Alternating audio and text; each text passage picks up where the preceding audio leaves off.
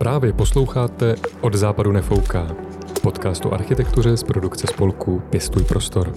Já jsem Petr Klíma a mým dnešním hostem je architekt Marek Marovič z plzeňského ateliéru Soukup Opel Švehla. Společně se budeme věnovat jeho práci na rekonstrukcích památek, obnově synagog v Mikulově i v Plzni, památkové péči, klubu za starou Prahu nebo potřebnosti dotací. Marku, ahoj. Ahoj Petře, děkuji moc za překvapivé pozvání. Já jsem moc rád, že jsi udělal čas my sedíme teď u tebe v obývacím pokoji v domě s františkánskou pasáží, zhruba 85 let starým krásným funkcionalistickým domě, neuvěřitelně zachovaným a díváme se eh, na jedinečný výhled na eh, františkánský kostel, respektive kostel někdejšího františkánského kláštera, na zadní fasádu Západočeského muzea, na jedny z nejvýznamnějších stavebních památek v Plzni. Ty se ve své profesi, ve své práci taky zabýváš památkama a já vím, že u tebe je to dlouhodobá záležitost, že ty už si nastoupil, když si nastupoval na střední školu, na stavební průmyslovku v Plzni, na stavební obnovu. Zároveň taky vím, že tvůj táta, než odešel do důchodu, tak pracoval dlouhodobě jako památkář v Plzni, jako vedoucí odboru památkové péče na magistrátu města. Bylo to už tohleto prostředí, ve kterém si vyrůstal, a třeba zájem tvýho táty, to, co tě přivedlo eh, na tu, na tu školu, na stavební obnovu a potažmo i k tomu, co děláš dneska? Nepochybně ano. Kdybych asi eh, tvrdil něco jiného, tak eh, bych asi, asi si lhal sám sobě. Určitě tam to podhoubí takhle bylo. Ale nutno říct, že mě rodiče nikdy do ničeho nenutili. Eh, že to vzniklo jakousi přirozenou cestou, eh, zájmem eh, ohrady, určitou, dá se říct, romantiku, o z těch hradů bylo jako velmi lehce pro toho, pro toho eh, kluka vlastně jít do nějakých modelů, do, do nějakých takových záležitostí a když jsem potom vlastně po základní škole, protože jsem vychodil devítiletku, já jsem nebyl na gymnáziu, eh, tak šel na den otevřených dveří na stavební průmyslovku a viděl jsem tam ty modely tak eh, aniž bych měl nějaký úplně hluboký zájem o stavění, tak ty modely mi prostě přišly, že to je, že to je ono. Jo. Takže takhle to vzniklo. Zároveň je nutno říct, že vlastně v té mé rodině tak eh, vždycky bylo i eh, divadlo, to znamená nějaký jako kulturní přesah, eh, nějaké takové jako podhoubí jako širší různých věmů, který mi určitě jako hodně formovali. Ale to, že jsem si uvědomil, že budu se zaobírat architekturou a těmi domy jako víc, tak to bylo až na vysoké škole, protože já jsem popravdě řečeno spoustou věcí tak nějak jako přirozeně proplouval a teprve ve druhém ročníku eh, na vysoké škole v Praze, na ČVUT, tak jsem zažil takový, jako dejme tomu nějakou takovou existenciální otázku, co budu dělat vůbec dál. Jo. A já jsem byl hodně rozkročený jako k historii, eh, jako k té architektuře a zlomovým bodem pro mě bylo, když eh, po jedných ateliérech, protože jsem o sobě jako hodně pochyboval, tak eh, za mnou přišli nějaký starší spolužáci a řekli mi, hele, hele ten barák, co si dělal tam, to není úplně špatný. Jo, a tam jsem si říkal, to jako mě to vlastně jako nějak baví, asi, asi je to ta cesta, protože zase uh, úplně uh, takovým jakoby teoretikem nebo člověkem, který se probárává archivama, což je práce historika, tak to by pro mě vlastně jako nebylo. Takže jsem rád, že tuhle tu volbu, která se ve mně nějak prala, jestli jít spíše jako k těm humanitním studiím nebo uh, zůstat na té architektuře, tak to tehdy vyhrál měl jsi jako silný pouto k mm, Plzni jako městu, kde se narodil, nebo, nebo si zvažoval, že bys třeba mohl zůstat v Praze? Určitě jsem to zvažoval, eh, ale zrovna v tu dobu, kdy jsem se tak jako rozhodoval, eh, co dál, tak jsem v tu dobu byl eh, docela zamilován v Plzni a vlastně to zase nějak přirozeně jako vyplynulo a tím, že jsem v tehdejší době, kdy vlastně byla určitá hm, taková jako stavební krize ekonomická, takže jsem tady sehnal i e, vlastně práci, tak jsem se v tu dobu nějak moc jako nerozmýšlel.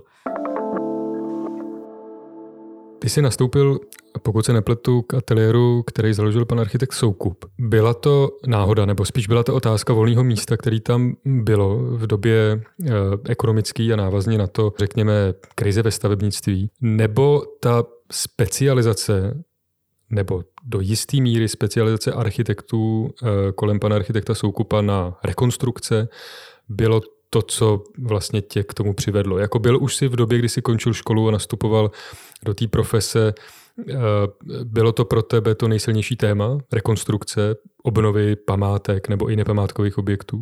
Určitě to pro mě bylo velmi silný téma, kdy eh, na té vysoké škole, protože já jsem vlastně neodpověděl úplně na tu otázku, co se týká formování eh, vlastně mého nějakého pohledu na, eh, na profesi a na tvorbu v kontextu vysoké školy, tak tam jsem vlastně někdy v tom třetím, čtvrtém ročníku začal se zabývat tématy, které vždycky souvisí se starým a novým, jejich pronikáním i tím památkovým dědictvím.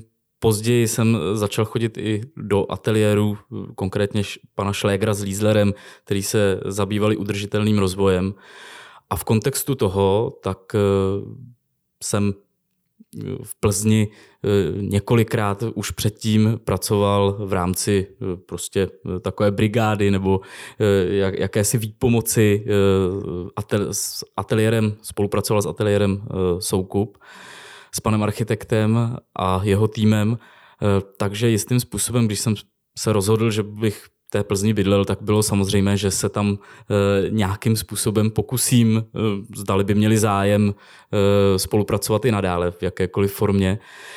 A to se vydařilo, to se, to se vydařilo zcela náhodou, protože zrovna v té době bohužel se jedna kolegyně tam velmi zranila a eh, bylo potřeba jistou rychlou náhradu tam eh, udělat, protože práce stála a ten ateliér je dost takový rodinný, bych řekl. Jo? Že, ty, že samozřejmě všechny ateliéry jsou velmi často, je to kolektiv lidí, kteří se dobře znají, ale řekl bych, že ještě u pana architekta Soukupa je to trošku jako možná ještě víc specifičtější, že skutečně ten ten tým těch lidí eh, jsou velmi dlouhodobí spolupracovníci, takže já jsem pro ně nebyl neznámý člověk, věděli, co ode mě asi tak jako očekávat, věděli, že se tím jako zavobírám už jako na té vysoké škole, kde jsem chodil i do ateliéru k panu profesorovi Girzovi, eh, který vlastně patří mezi eh, jako jedny z velkých autorit, co se týká jako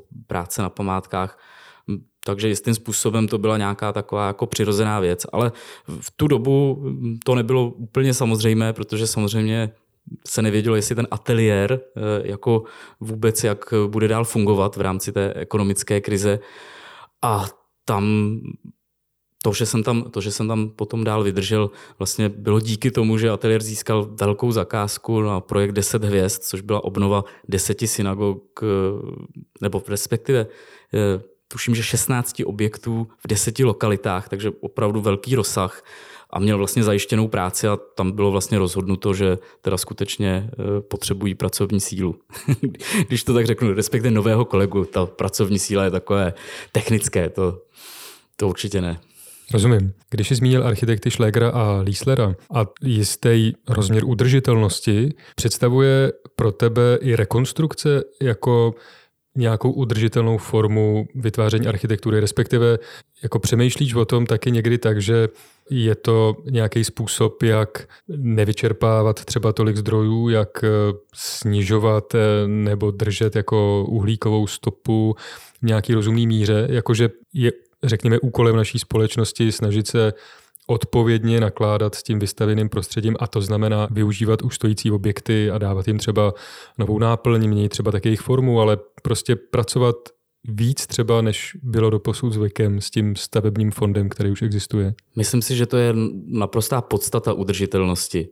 Jo, ono vlastně nakládání s tou stávající materií, když bych to tak řekl, tak eh, při tom, eh, jak eh, vlastně člověk eh, neustále více zdrojů uvolňuje vlastně na té eh, naší zemi, tak eh, ubývá vlastně těch míst jako takzvaně na zelené louce, těch volných a my je vlastně jsme jistým způsobem povinni chránit, protože tu moc, kterou civilizace vlastně má v rukou, tak umožňuje vlastně velmi lehké vyplýtvání těchto těch cených lokalit. Nemusíme chodit vůbec daleko, stačí se v podstatě projít někde okolo eh, Tachovska při dálnici nebo projet a člověk vidí, jakým způsobem se nakládá s krajinou.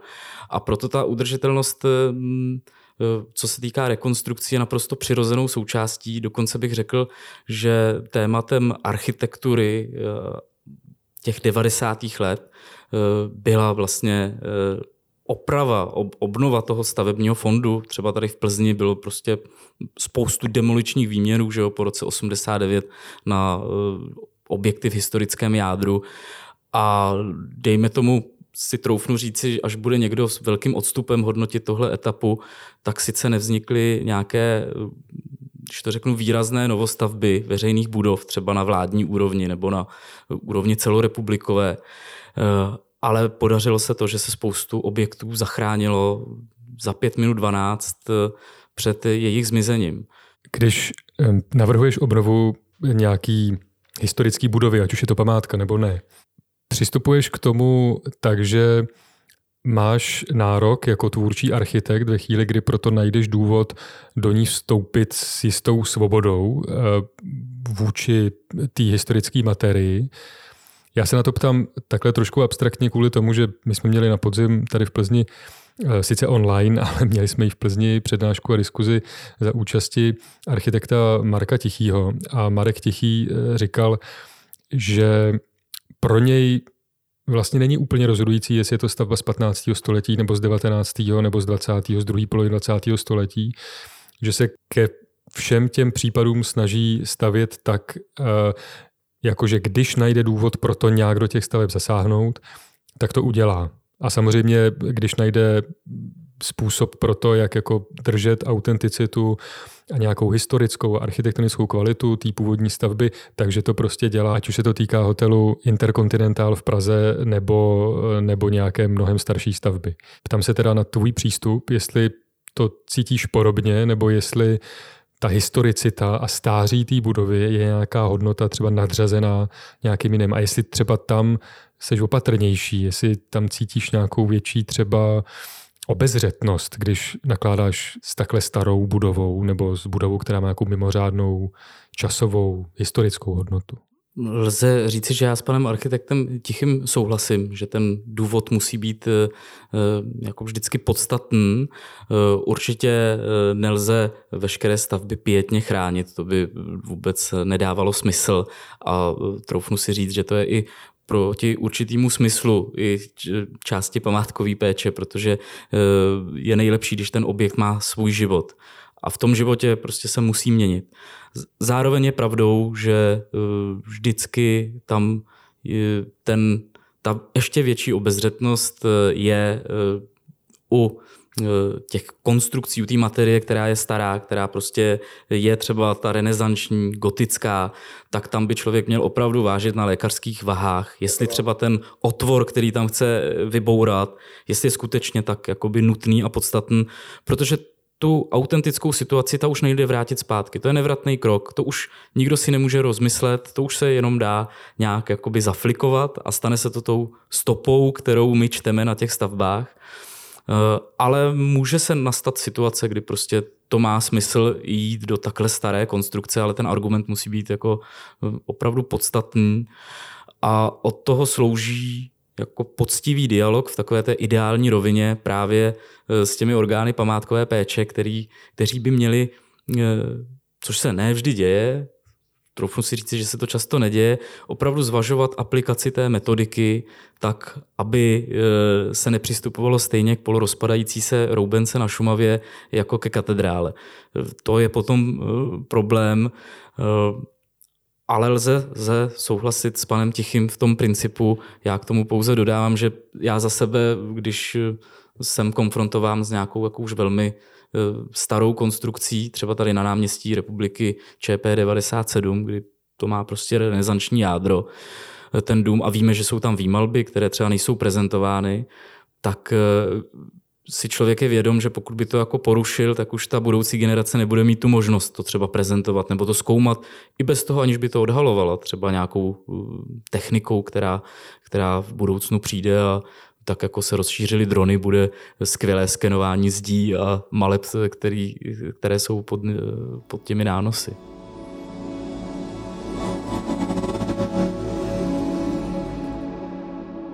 Ty jsi zmínil projekt Deseti hvězd. Eh, mohl by si popsat eh, tvůj autorský podíl na některých těch stavbách, kterých jsi se účastnil, nebo návrhů?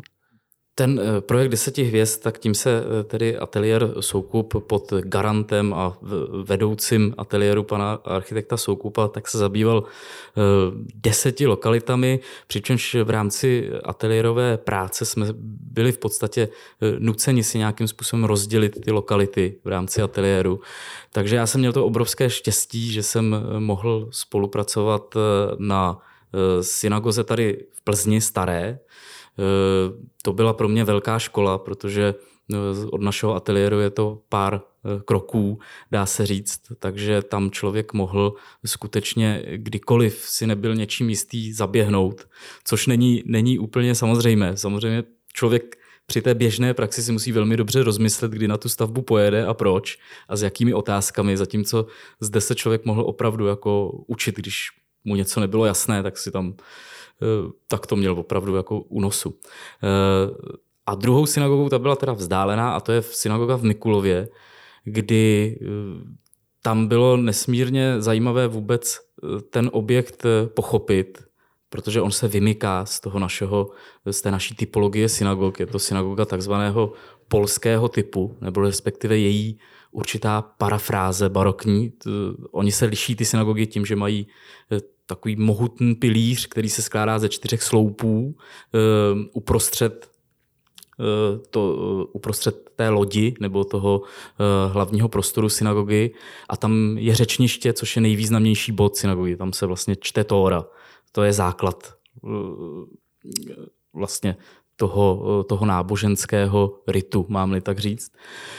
A e, co je na tom důležité, ta synagoga e, byla velmi důležitá pro židovskou obec, protože e, tam sídlil zemský rabín a mnoho významných osobností a proto této synagoze byla dávána velká péče. Nutno ovšem říct, že ta práce toho architekta je tam společná opravdu ve velkém týmu, kdy tam byl vynikající statik pan Rineš, pan inženýr Švehla se svými prostě obrovskými zkušenostmi prostě z techniky staveb, ze, z, z rekonstrukcí. A e, kolega e, Míra Hajný, který se mnou dělal obě synagogy, který prostě spoustu věcí a spoustu detailů jako dokreslil e, a já jsem se věnoval spíše takovému té práci architektonické, tomu jako porozumět té stavbě, navrhnout třeba ten detail, ale jak bych řekl, byla to opravdu týmová práce, aby to nevyznělo, že geniální Marovič něco dělal. Jak to ještě bylo v tom Bikulově? Protože já, když jsem se díval na tvý portfolio, tak a taky si vybavuju, že už si o tom mluvil a ukazoval to v minulosti. Eh, ta synagoga byla úplně vybydlená, ta se nepoužívala už pro původní účely. Eh, po roce 1948 eh, fungovala jako kulturní dům s úplně oholeným interiérem. Ty si do toho vstoupil zhruba v tomhletom stavu, když ta budova byla. Jakým způsobem uh, si vlastně postupoval, když si obnovoval, nebo když jste obnovovali ten interiér? Měli jste historické fotografie, uh, měli jste nějaký vzory, kterými jste se mohli řídit při vytváření toho mobiliáře, těch, těch interiérových prvků? A jakým způsobem jste tam třeba vytvářeli expozici? Protože ta budova si podržela ty kulturní účely nebo tu kulturní funkci do nějaké míry, ale ten interiér je jí obnovený v podstatě po té původní podobě, nebo následuje vlastně tu, tu původní podobu. Tak eh, obecně nejen u Mikulova patří to, že základem vůbec vstupu architekta do uh, památkového objektu, a já to budu tedy směřovat na synagogu v Mikulově, ale platí to obecně, je hlubší poznání vůbec všech možných dostupných materiálů. S námi na tom spolupracoval uh, expert ze židovské obce, pan doktor Arno Pařík, který sehnal eh, velké množství archivního materiálu, který byl dostupný. Eh, měli jsme eh, relativně dobré, dobré fotky, i když jich nebylo mnoho, tak byly poměrně ve velkém rozlišení. Takže se dalo dost dobře hm, třeba odhadnout, kde člověk může zadat restaurátorům sondy, třeba kde lze očekávat nějaký nález. A zároveň eh, jsme se snažili i obět, eh, navštívit synagogy, které eh, bylo možné, možné si prohlédnout a vůbec pochopit i při diskuzi s panem doktorem Paříkem, jak ta budova fungovala, jak vůbec byly synagogy zakládány, jakým způsobem jsou tam nějaké návaznosti, které se třeba odkazují na určité pasáže třeba z Talmudu, Eh, a dalších takových určitých pravidel, které jsou tam v náznaku eh, vždycky eh, dodrženy nebo bývají mnohdy dodrženy. Takže my jsme měli velkou možnost být do toho vtaženi, vtaženi lidmi z židovského muzea a měli jsme toho partnera, kterého jsme se mohli vždycky zeptat, ujistit, který do toho v těchto částech vstupoval. Pak je tam ta část architekta, který najednou do toho musí vnést nějakou nějaký nový prvek, protože ty objekty eh, dneska jsou, eh, slouží ke kulturním účelům z velké části. Eh, bohužel ty židovské obce jsou velmi malé, ty lokality jsou vlastně často v malých, malých městečkách a tak synagogy slouží většinou pro koncerty, pro výstavy a pro další, další příležitosti. A v Mikulově bylo to řešení obtížné v tom, eh, že se synagoga nachází v zastavěné části bývalého židovského geta a eh, bylo velmi těžké vlastně tam vyřešit nějaké hygienické zázemí k té synagoze, kdy samozřejmě jsme nechtěli vůbec to vnášet dovnitř té synagogy a tak jsme i vytkli tu novostavbu vlastně úplně ven z toho objektu a architektonicky rozdělili venkovním schodištěm tak, aby celá synagoga šla obejít a ten eh, domeček, který tam vzniknul eh, s jednoduchou pultovou střechou, ale s novými detaily, s, kam, s kamennými obklady a ostěním a novými soudobými prvky, tak eh, aby se tvářil jako jedna z mnoha přístaveb a člověk ho vlastně v tom prostoru vůbec jako ani netušil, že je součástí té synagogy. Zároveň tam bylo třeba uděláno nové schodiště, které Eh, má naprosto čistý soudobý detail, eh, zámečnický, je to prostě jenom takový prvek, aby bylo na první pohled poznat, že se nejedná o eh, tu rekonstrukci v pravém slova smyslu, to znamená znovu obnovení, znovu postavení nějaké věci. A pak tam byly prvky, které byly velmi důležité a to je zejména ten nej, nejdůležitější výtvarný prvek Aaron, což je schrána na Tóru, ozdobná, Eh, který je v Mikulově velmi bohatý. Bylo tam užito eh, dneska již jako velmi málo používané technologie takzvaného štukolustra, která ještě za první republiky byla známa a eh, třeba funkcionalisti ji používali. To je vlastně taková broušená mramorová, řeknu zjednodušeně, omítka, která z toho mramorového prachu vlastně připomíná mramor, je to skoro k nerozeznání od kamene, ale je to vlastně tenonká vrstva mramorového prachu, která je vyleštěna do vysokého lesku. A e, tam samozřejmě my jsme k tomu v tom projektu museli dát ty předpoklady a spolupracovat s restaurátory, kteří tu technologii znají a byla to pro mě a pro všechny kolegy velká škola, kdy jsme měli možnost eh, třeba s panem Raflem, eh, restaurátorem, eh, hovořit nad těmito věcmi a i se zaobírat třeba barevností, vnímáním barevnosti, kdy já jako architekt mám na to nějaký pohled a najednou proti mně stojí člověk, eh, který se zaobíral mnoha stavbami, má to nakoukáno z bezprostřední blízkosti, protože hodiny a hodiny ležel někde na lešení a mm, opravdu se může pít, dá se říct, nebo být součástí té stavby, tak eh, jako nikdo jiný. A to je samozřejmě, mm, to je samozřejmě nádherná, nádherná zkušenost, která člověka eh, velmi těší, zvláště když vidí pak, že se té památce navrátila ta účinnost, eh, která byla brutálním způsobem smazána. A já musím říct, že mnou, pro mě to byl takový jako zlom, kdy mm, opravdu to se mnou až trošku pohlo, ty, ty synagogy, protože jsem viděl, eh, jaký kus vlastně vrstvy eh, no, vrstvy, jaký kus součásti naší společnosti vlastně tady chybí a jak jsme byli jako hrozně ochuzeni a dávalo to velký smysl a dopadlo to dobře.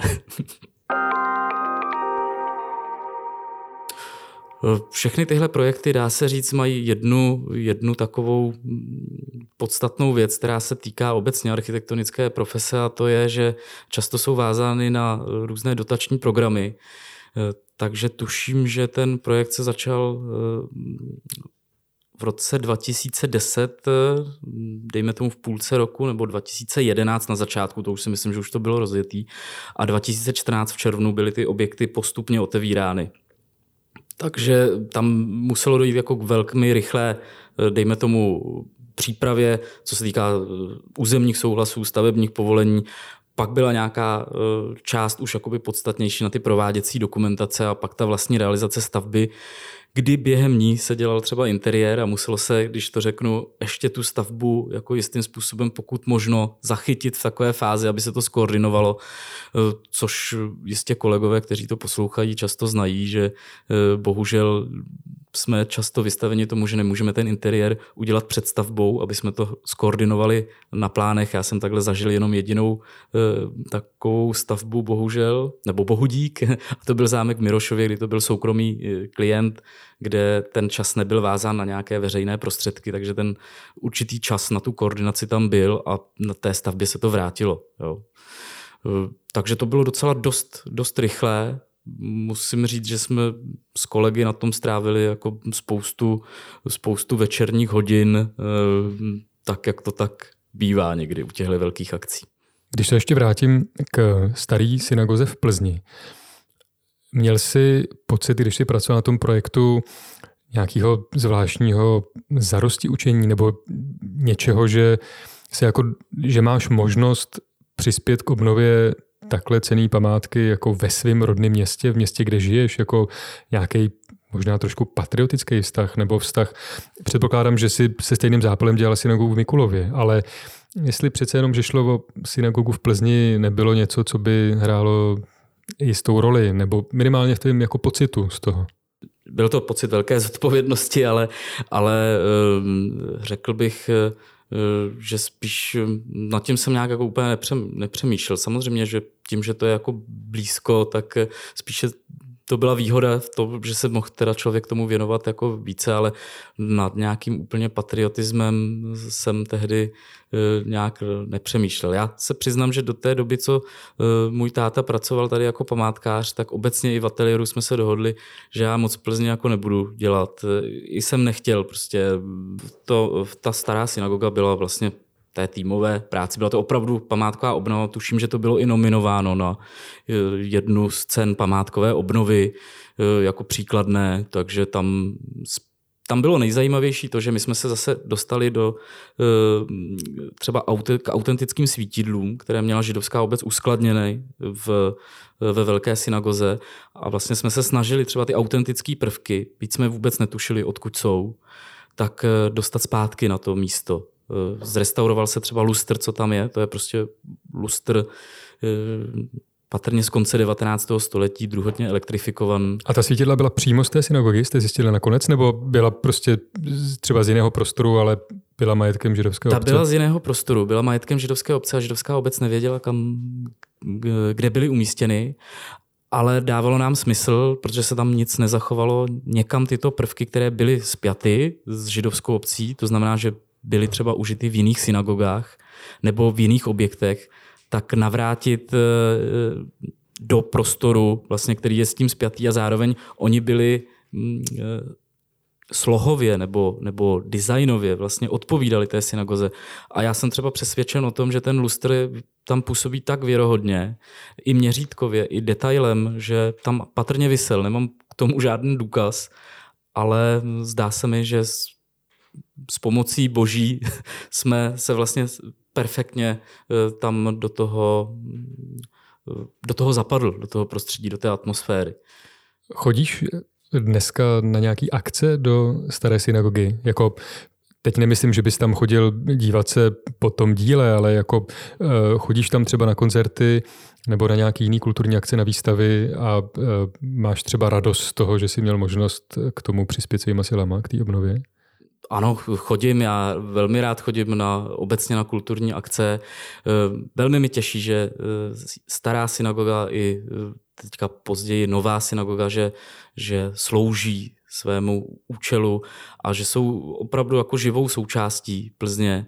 E, pro mě byl velký zážitek, když jsme tam nedávno, protože pro vysvětlení teda já e, ve svém v uvozovkách volném času, i když to nějak jako nerozlišuju ve svém životě, tak e, jsem součástí divadla jako host a hráli jsme tam hru Adresát neznámý, která se zaobírá vlastně přátelstvím eh, dvou starých přátel, přičemž jeden je židovského původu, zůstává v Americe, druhý se vrací do Evropy, eh, do Německa a dopisují si.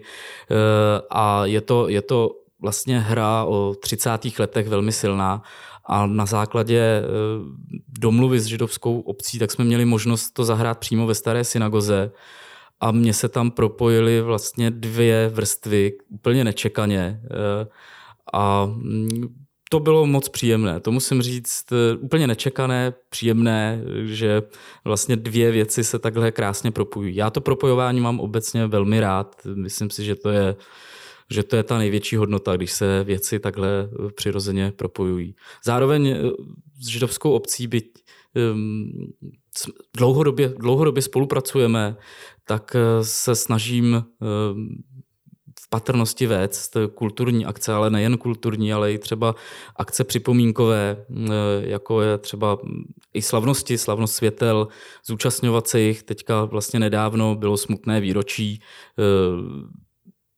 takzvaných plzeňských transportů, kdy naši spoluobčané v těch 30. letech teďka si nepamatuju to datum, ale bylo to vlastně na konci ledna, tak eh, byli vlastně deportováni z Plzně a tato eh, považuji to jako za docela důležitou věc, nejenom si to připomínat, ale vlastně se toho nějakým způsobem účastnit. Takže ano, chodím pravidelně. Chtěl bych ještě se vrátit ke dvěma dílčím tématům, který už si naťuknul.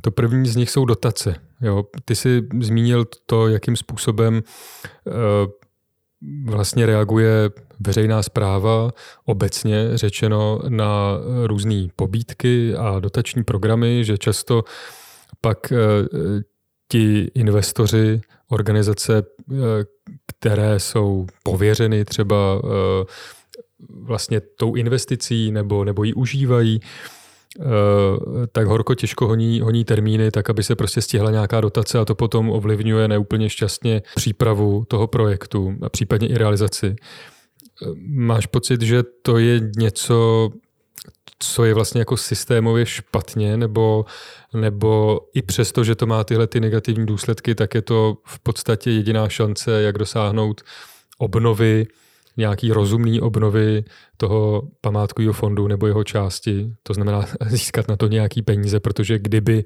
tyhle ty programy nebyly, eh, a myslím hlavně jako z těch evropských zdrojů, ale samozřejmě jsou tady i podstatný, podstatný národní zdroje, takže to je jako pořád lepší, než kdyby nebylo vůbec nic, nebo... Dotace jednoznačně jsou velice užitečné a velmi důležité. Uh, ten nástroj za to, za to úplně nemůže. Tam spíše jde o to, eh, že mám takový pocit, eh, že se učí vlastně jak, jak obce, eh, tak organizace vlastně býti dobrými hospodáři v tom smyslu, že připravují ty projekty dopředu. Nezávisle na těch dotacích, že prostě je určitá, dejme tomu, potřeba Eh, vybudovat nějakou školu nebo opravit nějaký objekt. Opět jsou to obecné principy, nemusíme se asi bavit o památkách. A tak připravují ten projekt dlouhodobě, protože hm, ta potřeba je vlastně objektivní. A tím pádem, když je vypsaná nějaká dotace, tak jsou připraveni a ten projekt se třeba upraví, nebo hm, vždycky tam asi k nějaké úpravě může dojít. To jsou takové ty jednorázové dotace, které vlastně velmi můžou podpořit třeba nějakou eh, veřejnou infrastrukturu v tom smyslu i občanských staveb, vyšší vybavenosti a dalších věcí. A pak jsou takové ty dlouhodobé dotace, což je třeba ten program záchrany architektonického dědictví, kdy to není jednorázová oprava té památky, ale ta památka je zařazena třeba do toho dotačního programu a ví, že každý rok dostane určitou část.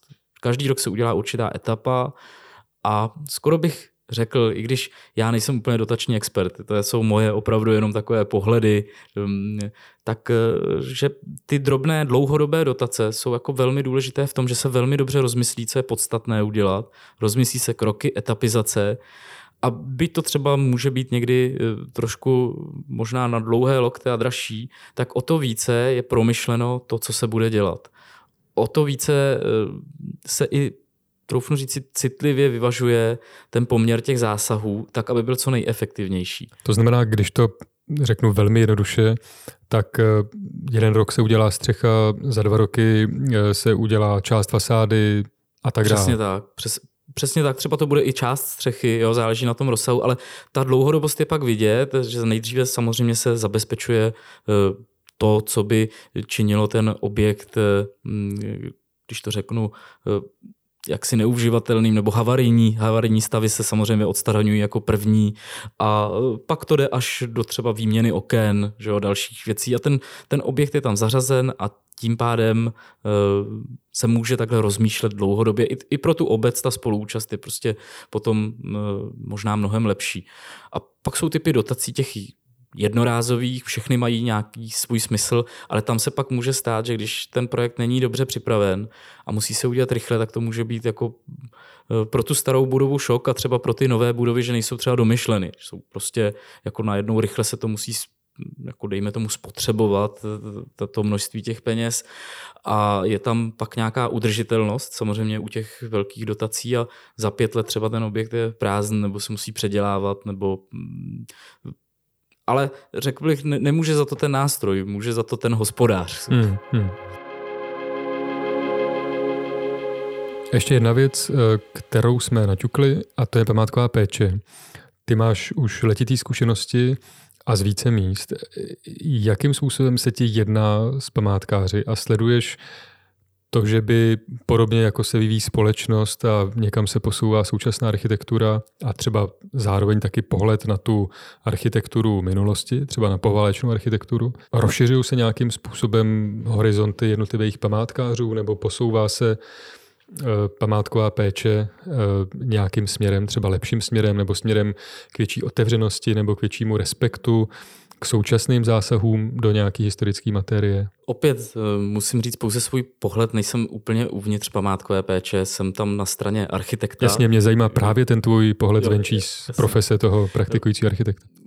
Nutno říct pro naše eh, posluchače, že památková péče se skládá z odborné složky národních památkových ústavů, kteří nejenom, že spravují eh, ty památky ve vlastnictví státu, ale také dělají toho odborného konzultanta, dělají ten podklad pro tu výkonnou část veřejné zprávy, státní zprávy, toho památkáře takzvaného toho výkonného, který píše ty závazná stanoviska.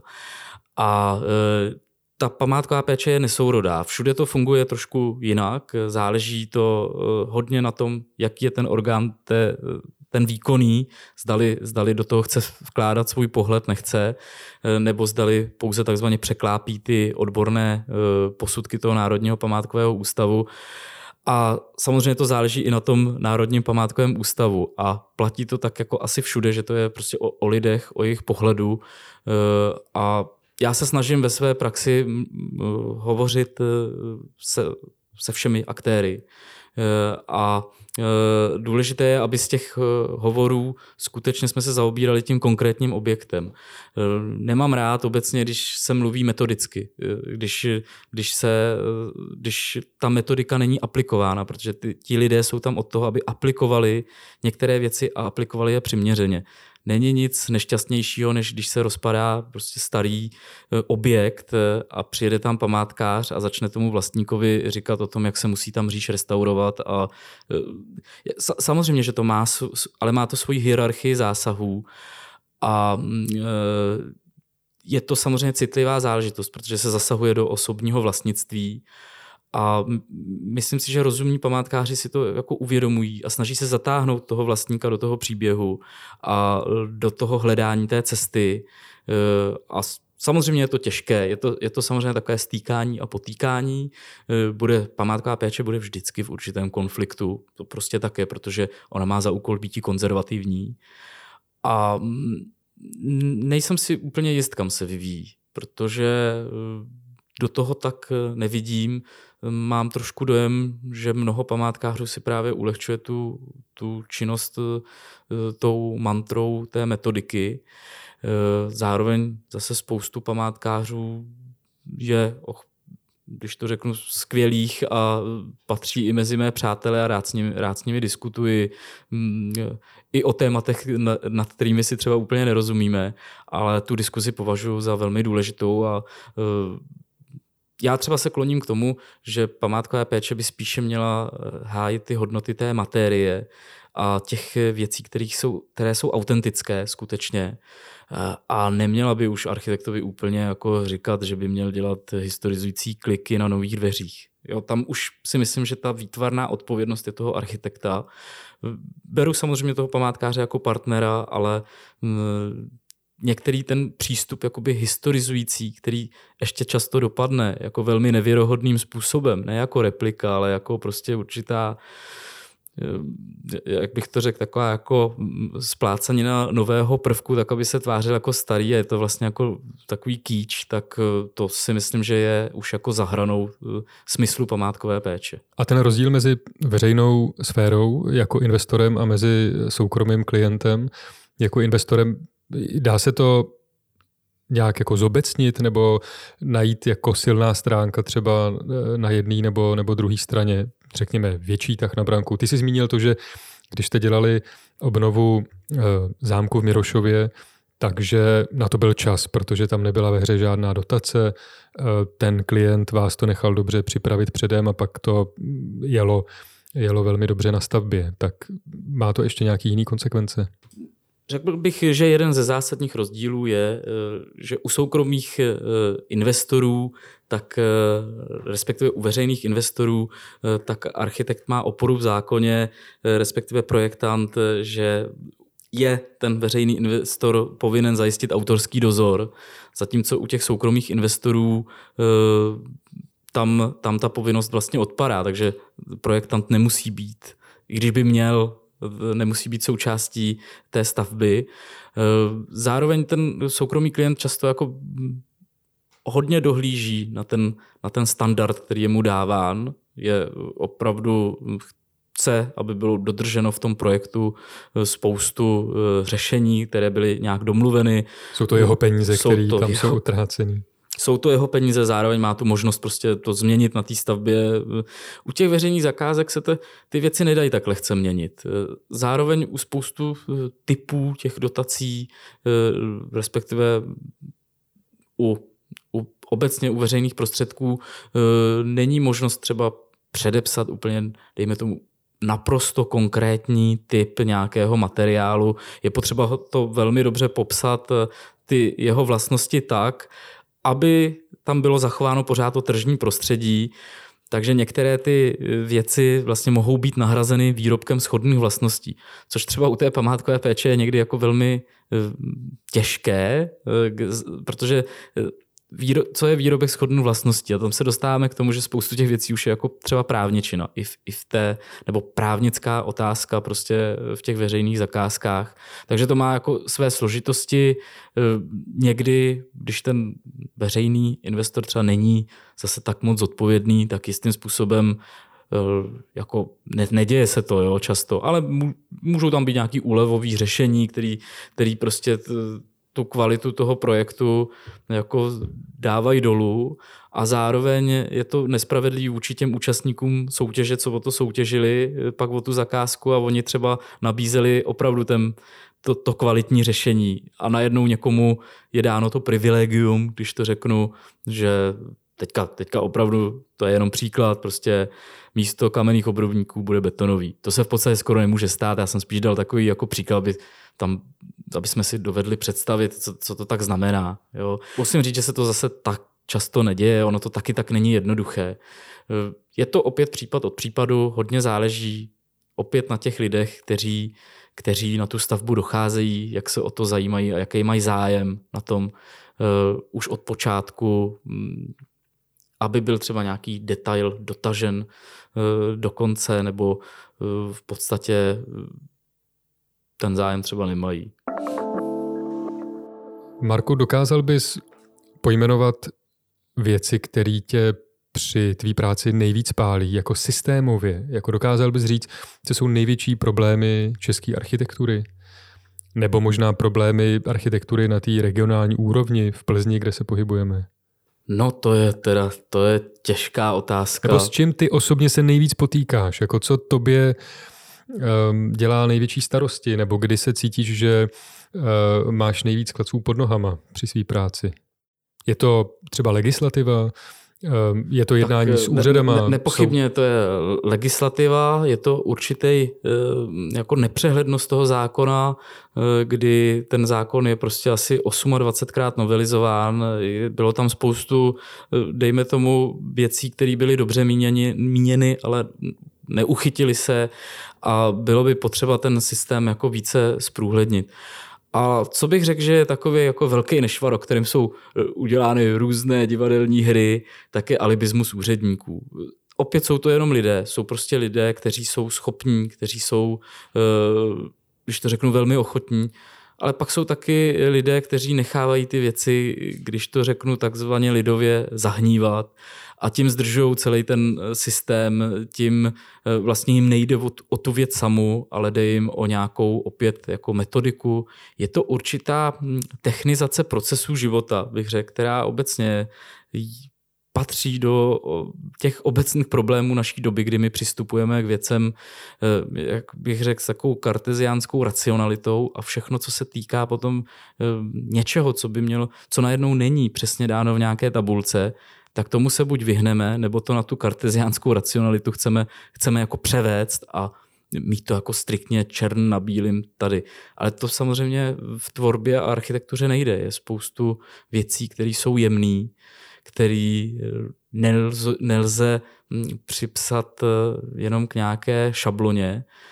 A to bych řekl, že trápí asi všechny architekty, protože eh, ta tvorba se začíná stávat něčím, jako v vozovkách tak jako třešničkou na dortu a v nějakém intervalu, který, který je vlastně eh, často i nečitelný a mm, vůbec neplatí to, že to, co platí tady v Plzni, bude platit prostě v Brně anebo v Tachově. Prostě často ty úředníci rozhodují mm, ne všichni, to je nutno říct. To, to paušalizování je velmi nebezpečné celkově pro naši společnost, já to nechci být součástí, ale mnoho, mnoho lidí prostě alibisticky rozhoduje, jako kdyby ta moc patřila jim. Jo. Tak to je asi věc, která mi trápí, ale to je věc, která trápí nás všechny. Jo. A potom asi je to někdy taková záležitost, která se týká hm, obecně těch veřejných prostředků, kdy eh, taky mi trošku přijde, že eh, spoustu, nebo někteří, něk ne spoustu, to je špatně řečeno, tak něk, někteří z představitelů těch samozpráv mají pocit, že to je jejich investice. Že oni jsou ti, kteří jako říkají, takhle to bude, protože mně se to líbí, že fialová je dobrá jo, tak já to chci fialový. Jo, že, si, že trošičku hm, se tam ztrácí, ztrácí to uvědomění, že hospodařím s propůjčenými prostředky. Ale těch příkladů je málo. Není to, já mám spíše, a to je nutno říct, já mám jako hodně pozitivních zkušeností s lidma. Já opravdu nemůžu si jako nějak takhle stěžovat jako úplně, že by to takhle bylo, aby z toho posluchač neměl dojem, že prostě ten svět je jenom takhle jako černý. To není pravda těch lidí schopných eh, a odpovědných, kteří jsou ochotně převzít tu odpovědnost, ty pořád mezi námi jsou.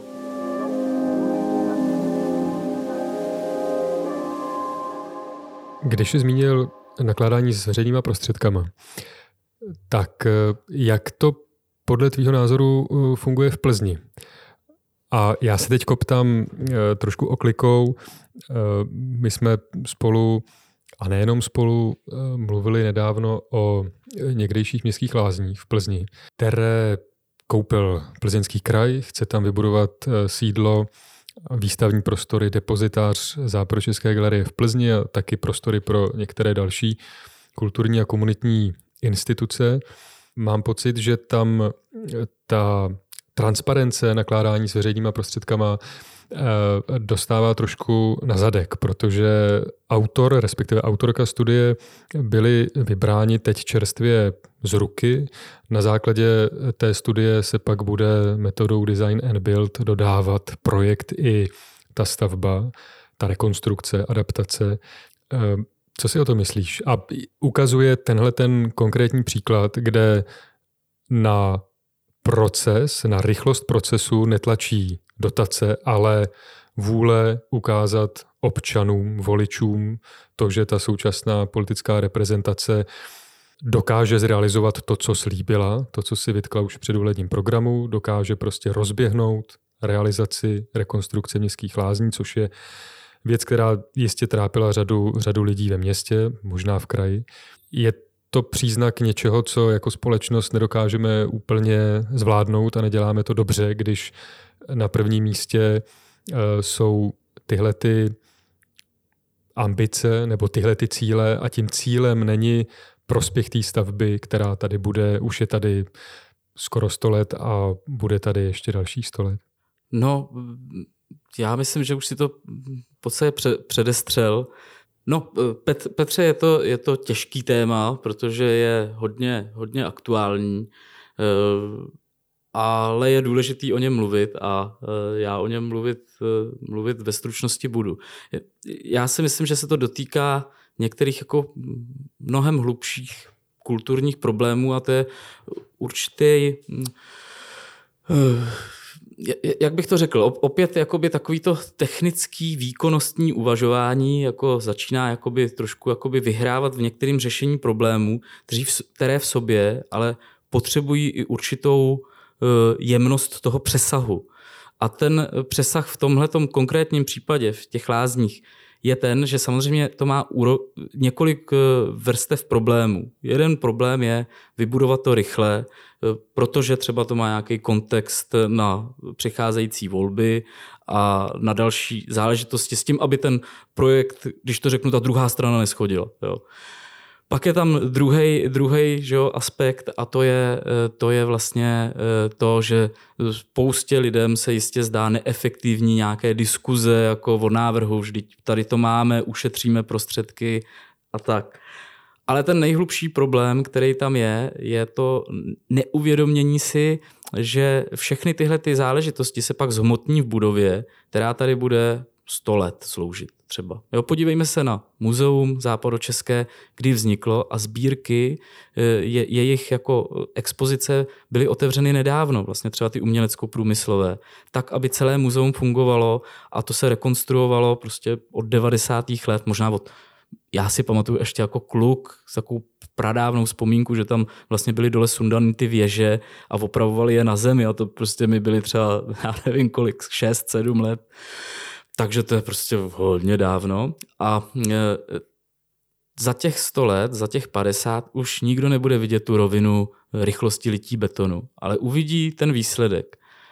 A ten výsledek prostě může být takový, že buď projde tou diskuzí o návrhu, to znamená ne o návrhu jenom finančním a výkonnostním, ale o návrhu smyslu toho, co budeme dělat ve smyslu invencio, prostě a e, k tomu slouží ta architektonická soutěž, kdy to je souboj ideí, které mají nějaký interval finanční, má nějaký interval místa, prostoru, znalostí těch lidí, těch týmů. A z toho jsem schopen vybrat ten nejlepší, ne, nejen jako výtvarně architektonický, ale i užitný, i prostě, i prostě třeba věci, které jsem netušil, tak v tom návrhu můžou být. A ten návrh potom má tu šanci obstát v tom čase a posunout celkově u takhle významné veřejné budovy nejenom to, že vznikne dobrý barák, prostě který eh, jako bude nejenom funkčně fungovat, ale bude mít právě ten výtvarný přesah, ale zároveň může nastartovat ten určitý příklad ve veřejném prostoru, že takto je dobré hospodařit s penězma a kraj má zároveň i metodickou funkci u spousty záležitostí oficiálně, třeba u, bez té státní správě. Eh, a najednou jakoby tahle ta metodická funkce toho, ta, eh, toho té, té jemnosti, když to řeknu v vozovkách, tak, t, t, tak se ztrácí. A eh, vlastně to obchází některé jako principy, byť všechno, všechno nepochybně vzniká legálně. Já nemám vůbec žádnou pochybnost o tom, myslím si, že uh, jistě všichni to chtějí postavit jako jak nejlíp umí. Ale nám se prostě v té, z té společnosti vytrácí eh, ten aspekt mm, toho, co vlastně v té architektuře je rozděleno do třech kategorií, které ukázal Vitruvius, a to je užitnost, pevnost, tam se všichni shodneme, užitnost a pevnost, a pak je tam to třetí slovo krása, kterého se my už trošku jako bojíme, protože krása je něco absolutního, my umíme že tu krásu ošklivosti, umíme spoustu věcí vnímat, takže už nechceme říkat krásu, už, už jako to je nějaké slovo, které je moc absolutní, ale je, ono obsahuje právě tu rovinu, když to řeknu, tu duchovní, těch věcí, které jsou nějakým způsobem uh, atmosférický. A to prostě nejde udělat uh, za dva měsíce, to nejde udělat. To je, to je záležitost, která se má voskoušet v, tom, v té soutěži a jednoznačně ty budovy, které my, které my obdivujeme, ať je to eh, Západočeské muzeum, ať je to třeba eh, naše velké divadlo, ať je to třeba, eh, když už jsme na nábřeží, prostě naproti budova policie, takzvané gestapo, nebo dokonce i barák policie nové, který vznikl brutalistní za dob minulého režimu. A vedle samozřejmě poliklinika, když takhle uvažu, všechny vznikly v architektonických soutěžích. Je dost možné, že mi něco teďka vypadlo, že, že nějaká budova třeba takhle není, ale vznikly. A, a proč? Protože ten přesah tam byl znát. Takže teďka jistě jsem si tímto eh, možná neudělal příliš mnoho přátel, ale je nutné o tom mluvit a ta veřejná zakázka je eh, to tak, eh, to tak nutí vlastně. No. Marku, chtěl jsem se tě ptát ještě na divadlo a na tvoji scénografickou práci. A chtěl jsem se tě taky zeptat na tvoje politické působení na té komunální úrovni, protože ty jsi vstoupil v posledních komunálních volbách eh, do politiky jako bezpartijní, jsi zastupitel na eh, městském obvodě Plzeň 3. Ale myslím si, že bychom mohli tou poslední otázkou skončit, takže tohle to probereme zase příště. Petře, já ti děkuji za pozvání, za příjemné povídání a e, doufám, že jsem posluchače e, neunudil a že jsem nezapomněl na některé ze svých spolupracovníků, se kterými spolupracuji rád a, a děkuji. Já jsem Petr Klíma a tohle byl podcast o architektuře od západu nefouká. Dnes s architektem Markem Marovičem z ateliéru Soukup Opel Švehla. Všechny díly podcastu najdete na webu Pěstuj prostor a na obvyklých podcastových platformách a v aplikacích. Naslyšenou příště.